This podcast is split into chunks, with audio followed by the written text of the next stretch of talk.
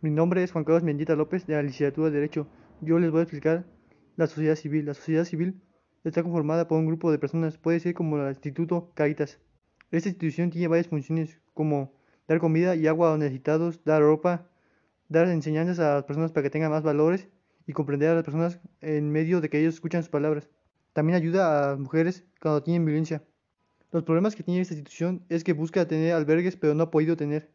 Caritas impacta en la Ciudad de México como la, mejor asociación y la más grande, ya que no, solo, solamente es en México, está en todo el mundo.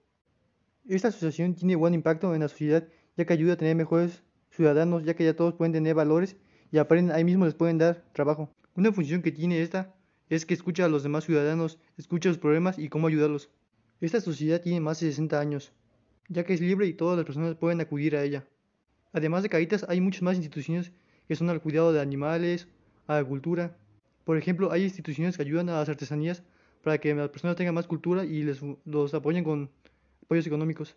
Al igual que Caritas, en Caritas también dan alimentos, ropa y también les donan ropa.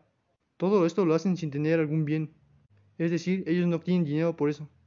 Todas las organizaciones civiles tienen el objetivo de ayudar a, a los ciudadanos sin un fin.